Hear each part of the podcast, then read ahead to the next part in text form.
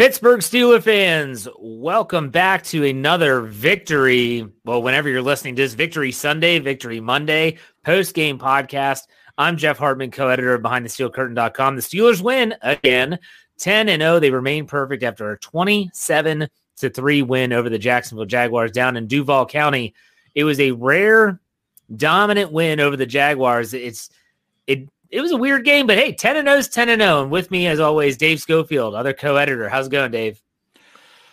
It's going all right. I really wish I could hear your thoughts on this game, Jeff, because I really wish I knew what was going through your mind on a play-by-play basis. I'm really looking forward to this. He's joking. We watched the game together. He was at my house for the game. He knows exactly what I thought. But Brian Anthony Davis was not. He was at his own shindig. Brian, welcome to the show. How's it going? It really wasn't a shindig. I mean, just my wife and my kids, and my wife commenting on all the bad mustaches on the Steelers players. And she goes, I thought it was No Shave in November. I thought they'd have beards. But you know what? It was fun nonetheless. I thought this game was in hand the entire time. And to quote the great George Papard from The A-Team, I love it when a plan comes together. So this game was strange, and let's start off with the knee-jerk reactions. Brian, we'll start with you and what your just initial reaction was after the game. The clock goes to zeros, and you think, what? I think that we're going to have a lot of people saying, oh, no, there's problems here, and there's problems here, and the offense doesn't look great. But really, that was a complete win. It really was. The running backs played better. The running game was decent today. You know, it wasn't flawless, and it comes back to something that you always say, Jeff. I think you say the same thing too, Dave, that this team hasn't peaked yet, and just look out and be happy for a win. We're going to celebrate Thanksgiving in 4 days and be thankful that your team is 10-0 and be thankful that your team could win in a variety of ways, and they won in another way today. So these wins, these 10 wins that they have, are not typical of each one. This is a very diverse team as far as ways to beat you. This is a Swiss Army knife team. I'm feeling good. Dave Schofield, knee-jerk reactions. What do you think?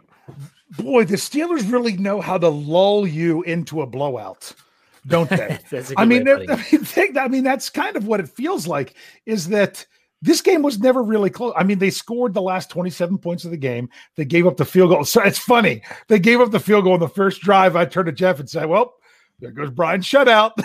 And then they shut him out from that point on. Yeah. So it was one of those things where, and you felt like the offense had, you know, too many drives that they left opportunities out there and things like that.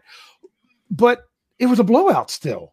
And yeah. But I mean, they really did just kind of ease you and lull you into that throughout this game. The game wasn't really in question beyond the middle of the second quarter. Is it at that point where they hit? Yeah, second quarter they kind of broke out. You got a little bit frustrated, and that's probably why maybe Mr. Roethlisberger's a little frustrated how the first half ended. You know, leaving points on the field. The Steelers had played clean football for so many games in a row to then have a turnover like that. But once again, not a perfect game, but a perfect record. Yeah, and you know, I would say that this team is, at least in the past few weeks, has been very opportunistic. I mean, you look at the headline of this podcast, how the Steelers take away, and we'll talk about those takeaways. But they have 4 interceptions on Jake Luton, and so 4 picks is 4 picks. I mean, they're +3 in the turnover differential for the game.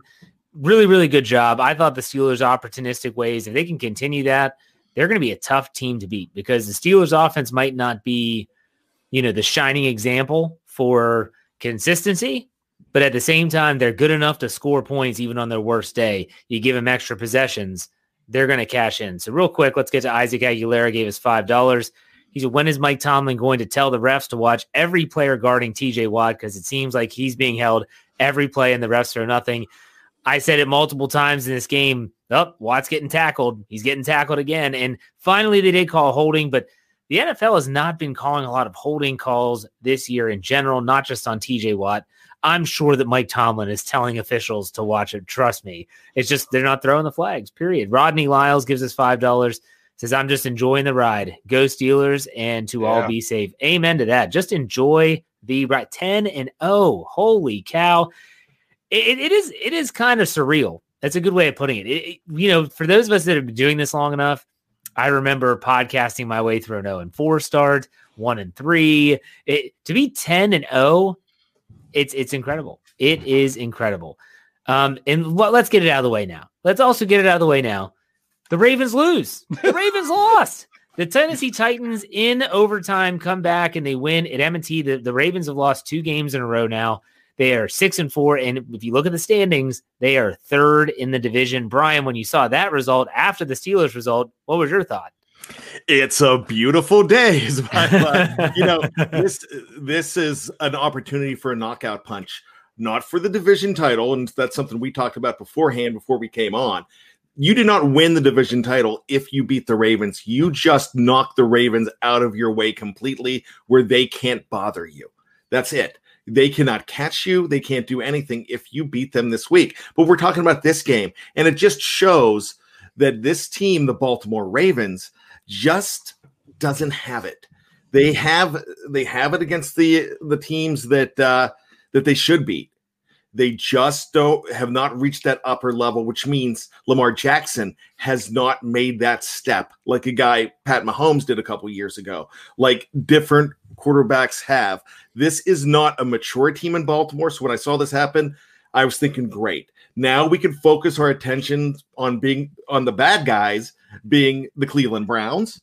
And pretty soon you're going to be seeing the Steelers in the rooting guide posting that you've got to watch out for the Baltimore Ravens and root for the Ravens to beat the Browns. Dave, you and I were watching this game at the finish, and that's one of the reasons we were a little bit later starting because he had to get home. Like, if you guys have to start without me, but I'm not missing the end of this. But Derrick Henry rumbles into the end zone for the win in overtime. Dave, what are your thoughts about the division as we look forward? Okay, just real quick about the Baltimore stuff. First of all, how deflating is it when a team's in field goal range and you got to hold them and try to block it, and they just bust a big run into the end zone to end the game? That's awful. So I like that. Also, I'm waiting for the reports of the Wikipedia page being changed for the Baltimore Ravens when it says who's their daddy, and it's going to be the Tennessee Titans.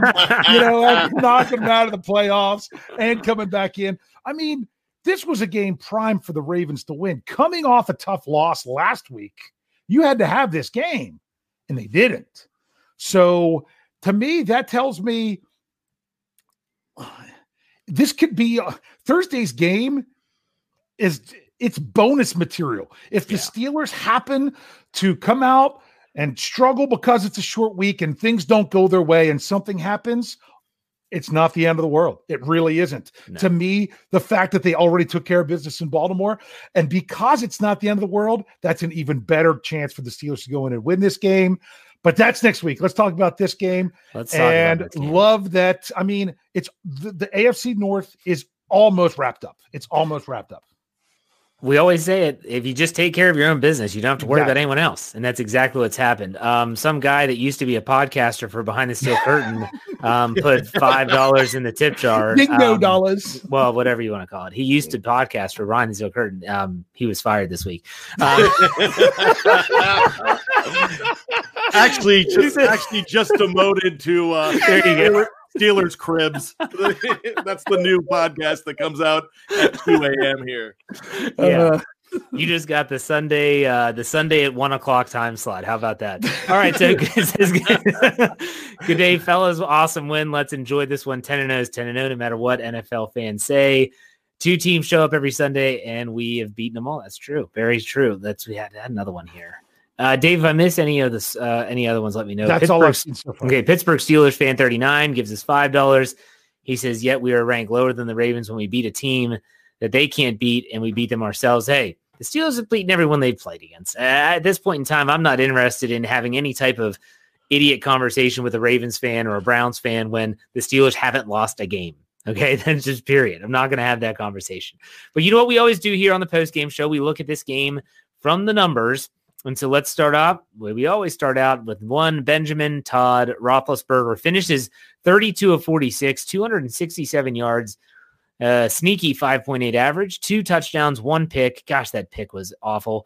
And 0 sacks. Guys, third straight game that Ben Roethlisberger has not been sacked. He finishes with an 89.7 rating. Let's grade out Big Ben. Dave, go ahead. It's 4 of the last 5 as well. That's I didn't know that. That's noteworthy. Absolutely noteworthy. So let's, Dave, we'll start with you since you just said that. Go ahead and grade Ben Roethlisberger. We'll probably grade Ben Roethlisberger better than what he grades himself. Jeff said he was not very happy. I was not catching any of his post game comments because I was trying to get home to do this show. Probably didn't like the interception. Probably didn't like how. It's pretty sad when you score 27 points and you feel like you leave a lot on the field. So you know what? I want them to feel this way. I'm glad that Ben Roethlisberger feels this way. I'm going to give Ben Roethlisberger, I'm going to give him a B+ because he did what he had to do, made that nice throw to Ebron as his last pass of the game, and set some things up. Some other times they weren't on the same page and some other things. Interception.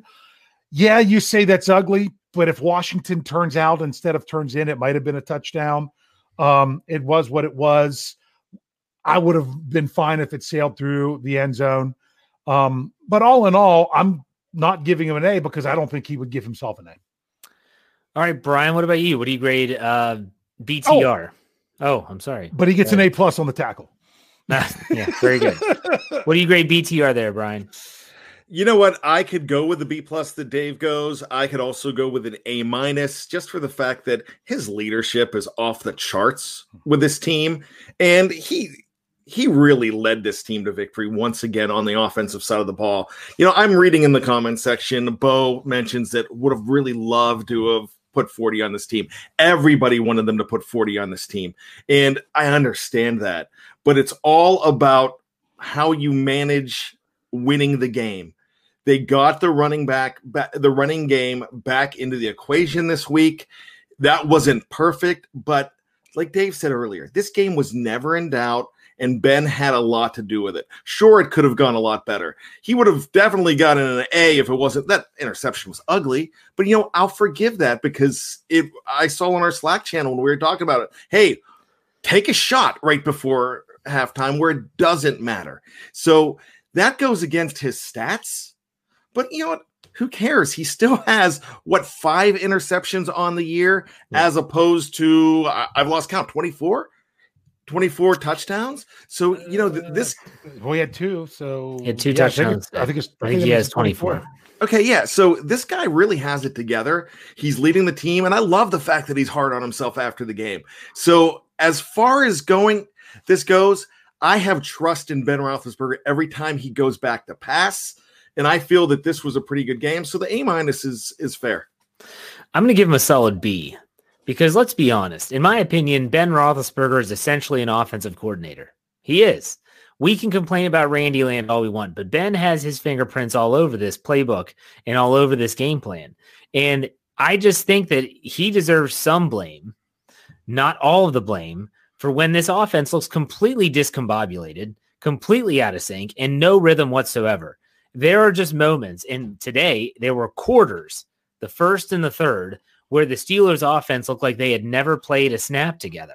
And so for that, and he was off a little bit on a couple throws, but he's human. I'm not saying I expect perfection from everything, but I'm going to give him a B because I think that it is okay to put some of the blame on the offense's lackluster performance and stretches where they just are awful on Roethlisberger's shoulders. I think that what you might see on Thursday night is you might see a lot of no huddle because that's when the offense seems to be moving well, when they get in their bunches and they spread them out and they have a lot of defensive backs on the field. We'll see. We'll talk about that as the week progresses. But nonetheless, I'm going to give him a solid B. Snowman, before we move on to the running backs, he gives $5 at the Steelers win, 10-0. The Ratbirds lost. Christmas comes early.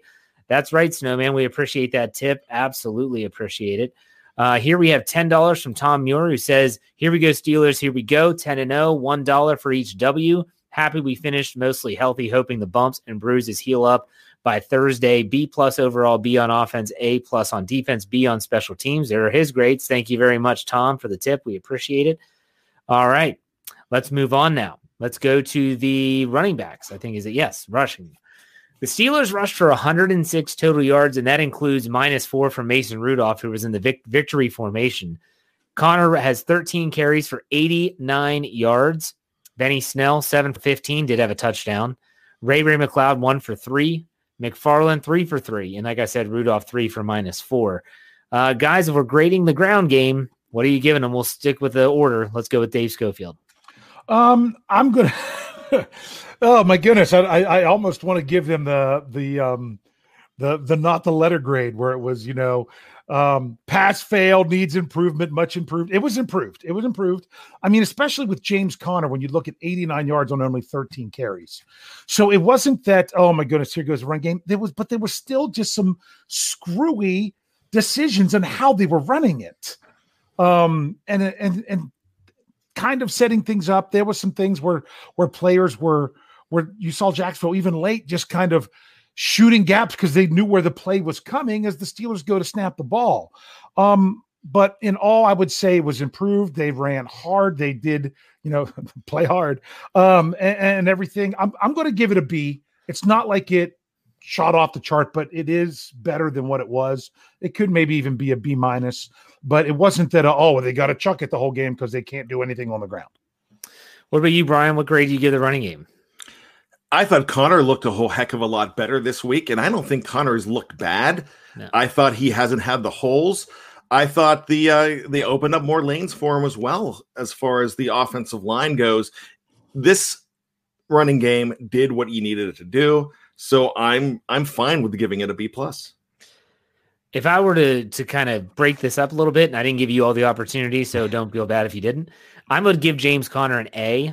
I'm going to give the running game and everything else that goes along with it a B-. I think it's become very clear. I said this on Twitter during the game. I think it's become very clear. The running back by committee is just not going to work with this offense. It's just not. So the Steelers are not, I don't think, dominant up front enough to be able to say, okay, it's Benny Snell's drive, and then it's Anthony McFarland's drive, and then we're going to get Connor back in. I think that, look, it's Mike Tomlin. We've said this all offseason. Everyone said they need to go running back by committee. And what did we always say? We said, plain and simple, that's not Tomlin's MO. It just isn't. He's not a guy that wants to do a running back by committee. He wants his bell cow. Put him out there. So I think, and we're starting to see why. Well, yeah, it just doesn't fit. That's what I'm saying. It just doesn't fit with this offense. So therefore, I think they need to abandon that. It's not that I wouldn't love to see Anthony McFarland break a big run, but at the same time, I don't want them to force it by banging their head against the wall multiple times. If Benny Snell's your short yardage guy, that's fine. Then he uses and he runs in that role. But I think that they need to, the offense itself, from a running perspective, they just need to simplify things, and you might be better off. And I listened to the pregame podcast, and I thought that Kevin Smith brought up a great point of it, that Vance McDonald has been a very key player in the run game, and they clearly missed him, and then they lose Gentry to a quote-unquote significant knee injury. He's probably done for the year. Probably. And so now you're looking at a situation again where they were without a player at a position that they like to use. They like to run a lot of a two tight end set. So I'll give it if I'm giving just Connor, I'd give him an A. I thought he ran hard. I agree with Brian. I don't think the issue is Connor. People say we need an upgrade at running back. I don't think there's many running backs right now that if you put them in this system, they would have ridiculous numbers. Even Derrick Henry or Alvin Kamara or Dalvin Cook, whoever else you want to bring up, it doesn't matter. So, all right, good job there, guys. Let's go to the receiving core.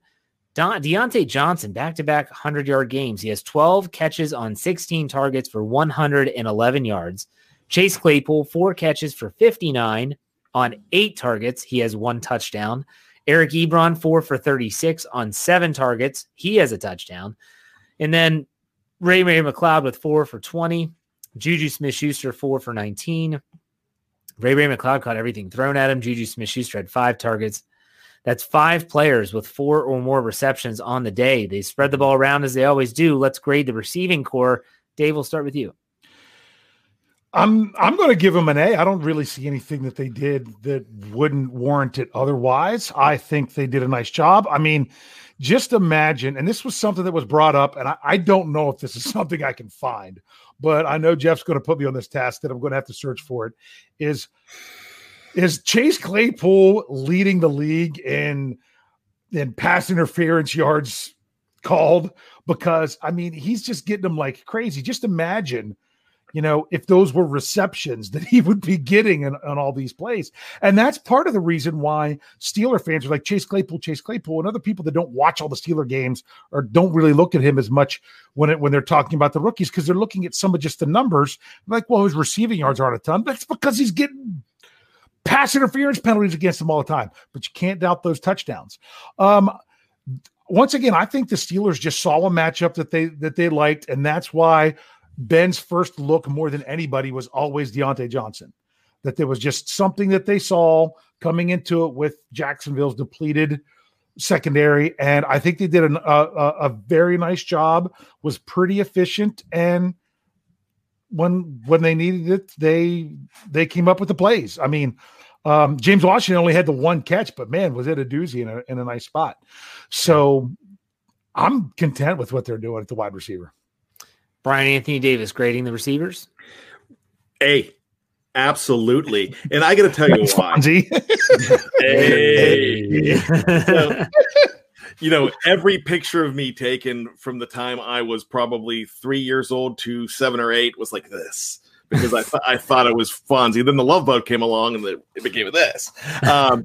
But let me tell you this. I'm looking on the live chat and I saw our very own Jeffrey Benedict chime in, answering your question about the receiving yards and the pass interference yards as well. Oh, I'll be talking to him after this. And so here's a big thing. And he mentioned Nuke, which is DeAndre Hopkins. Now, I was going to bring this up before I saw that, because I read about a week and a half ago where DeAndre Hopkins would love to see receivers get credit for their pass interference yards.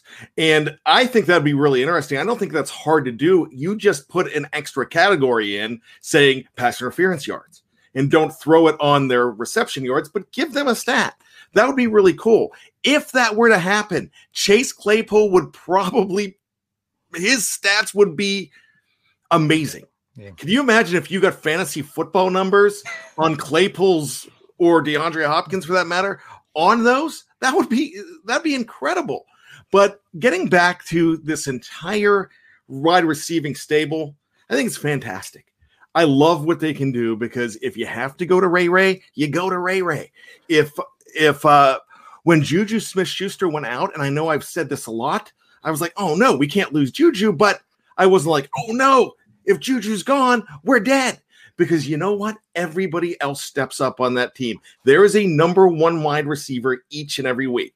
Everybody wants to do the narrative here. Who is the Steelers' true wide receiver? The true number one wide receiver. WR1 is every single week is going to change here for the Pittsburgh Steelers. And that's awesome, because it could be James Washington next week. He only had one catch, but that one catch was absolutely incredible. It was perfect. Everybody on this team is stepping up when we're talking about the wide receivers. Claypool very easily could have been the number one wide receiver today, but you had 12 catches from Diontae, and he was all over the place. Ben likes Claypool for certain things, and he could go to him so many times a game, and he will. He loves Juju for very certain things, and he loves James Washington for certain things. When he goes to James Washington, when he goes to Diontae Johnson, it's over the middle with that little stuff, and that little stuff comes up big, over 100 yards, 2 weeks in a row. That's why it doesn't matter who your number one wide receiver is here. You just have a number one unit, and that's all you need to know. A. I'm going to give an A as well. You know, Dave brought it up. He said, you know, it looks like Diontae Johnson, or DJ, as I call him on Twitter now, it seems like he's his first read.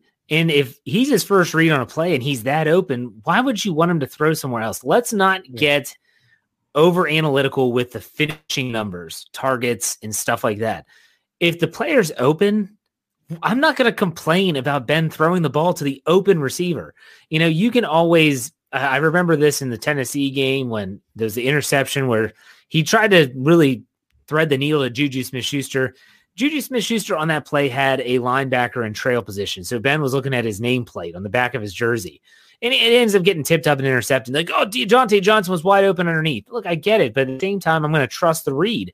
And so in this case, I thought that while there were a couple passes that made you kind of cringe, that the receiving corps is doing their job. And James Washington might be a guy, and I said this to Dave during the game, he might be a guy that he might only get 2 targets a game. You better make the most of them when you get them, like, period. And you can talk about, oh, well, we should get James Washington more snaps. So he's going to take off the field. Do you want to take Chase Claypool off the field? I don't. You want to take Diontae Johnson off the field? Nope, not either. Juju Smith-Schuster? No. It's just a matter of you have so much depth at the position, someone's numbers are going to suffer. And I'm not willing, this is just me now, I'm not willing to say Claypool, Johnson, or Juju, unless they're injured, should see less time to get someone like Washington on the field. That's just the way that it is. It's the nature of the beast. If, by chance, and I'll bring this up now, Juju Smith-Schuster in the post-game press conference, Mike Tomlin said that there was no significant injury, called it quote-unquote bumps and bruises associated with the play of football, as he always does. If your bumps and bruise comes from stepping on the flag.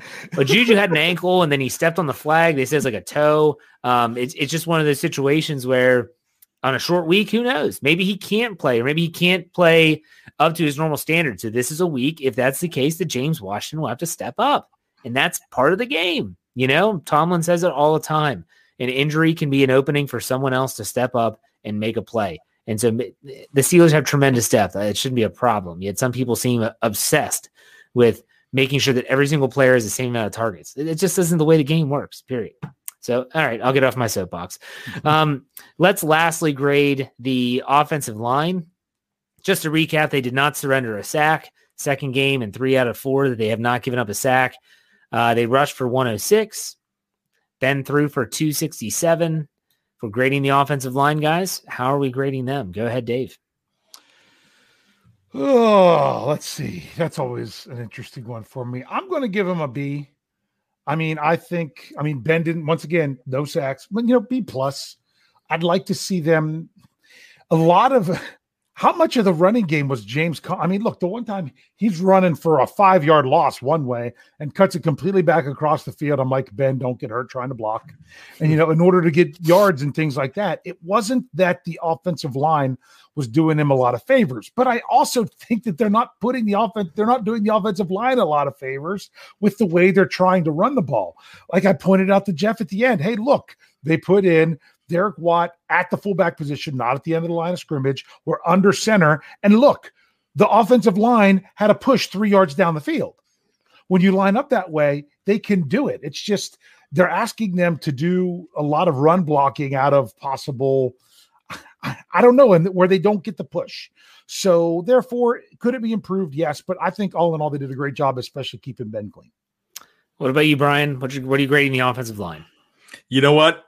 I don't care how the meal's prepared. I don't care if the chef almost dropped it in the kitchen. I don't care if the waitress put in curly fries instead of regular fries and had to change it. The bottom line is it tasted good. So what I'm saying, 2 numbers to think about, 10-0. Let me give you some other numbers, 27-3, A. All at a 0 sacks. Yeah. I mean, let's be honest. In today's NFL, if you keep the quarterback clean, that's exactly what you want to do. A. I'll give them an A, straight up A. A plus would have been if they were a little bit more dominant in the run game, like Dave mentioned, but I'll give them an A for sure.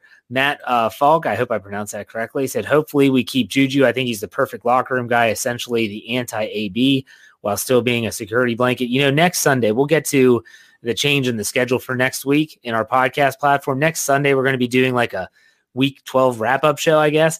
This will be a great discussion point to have, and it's talk about some of the free agents the Steelers have on the horizon, who should stay, who should go, all that stuff. That'll be a good one, but I think they should keep Juju too. I tweeted that out not too long ago. And then let's see here. Where's the other one? There we go. Brad Jewett gives us $4.99. Appreciate that. He said, cool, we won. We should have. Let's take a second to laugh at Baltimore being 6-4. And center our focus towards Thursday on to the next. We will, Brad. We will in due time, my friend. In due time, we will get to Baltimore. All right, before we call this first part, the first half of the show, a show, Let's go to game balls, offensive game balls. Now, Brian, this is for a player that plays offense for the Steelers. You want to say that they did a superb job. Okay, so Brian, I'll give you the go ahead. Go ahead. Who's your game ball for today? Well, my game ball goes to Antonio Brown, because if Antonio Brown didn't spout off and won traded, then we don't get Diontae Johnson. And Diontae Johnson is going to get my game ball for today on offense. I thought it was fantastic. And I think outside the box, Jeff Hartman. I think outside not only the box, but outside the bun. I didn't know if you were going with BJ Finney here or what. I mean, even though he's with the Cincinnati Bengals.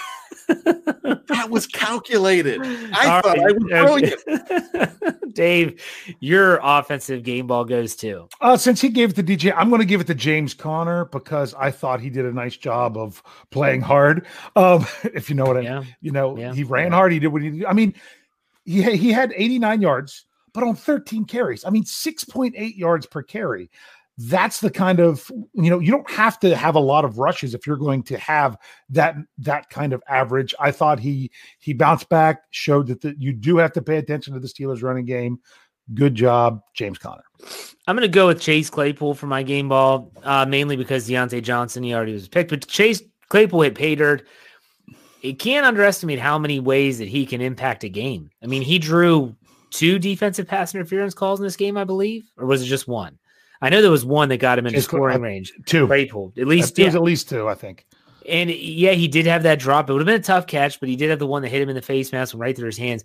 This kid's still young, but he's impacting the game more than I ever thought he would in his first year. So I give him my game ball. Okay, so what's going to happen now? If you're on YouTube, we're not going anywhere. Don't go anywhere. Stay tuned. If you're on the podcast platform, all you got to do is go to part 2, click play. You'll hear us talk about the defense, defensive game balls, and things like that. So stay tuned. We'll be right back.